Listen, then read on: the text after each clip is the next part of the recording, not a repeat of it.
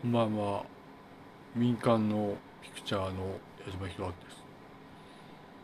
えー、まあ深夜営業ご苦労様です。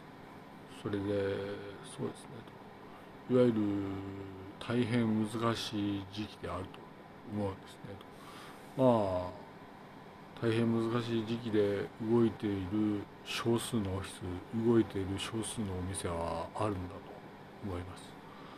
それぞれに学びがあっていいのかなと思います。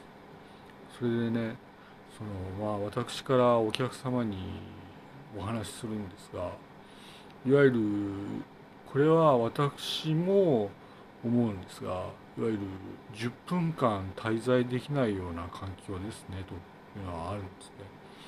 それはお金が異様にかかって10分間滞在できないですねお店にね。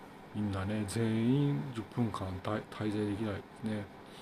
そうすると深夜営業のお店でいわゆる深夜までいてまあつかどっと疲れて、まあ、家に帰ると。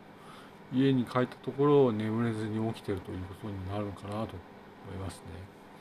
その時にいわゆるみんな分かってる通りにいわゆる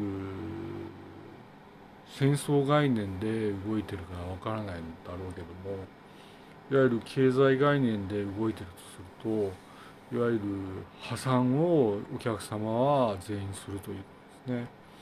それで破産を全員お客様がした時にいわゆる個人の財産ですね財産土地家は、まあ、いわゆる没収されるということですね破産イコール家や財産や土地は全部没収されてしまうということですね。そうするといわゆるどうなるかというといわゆる朝にいわゆる警察が来るんですね。早朝に警察が来てどうしたんですかというといわゆるなこれこれこうだから署に来てくださいと言うんですね。それは何かというといわゆる無銭飲食をしましたね。無銭飲食をしたから捕まえますってということで全員逮捕されますね。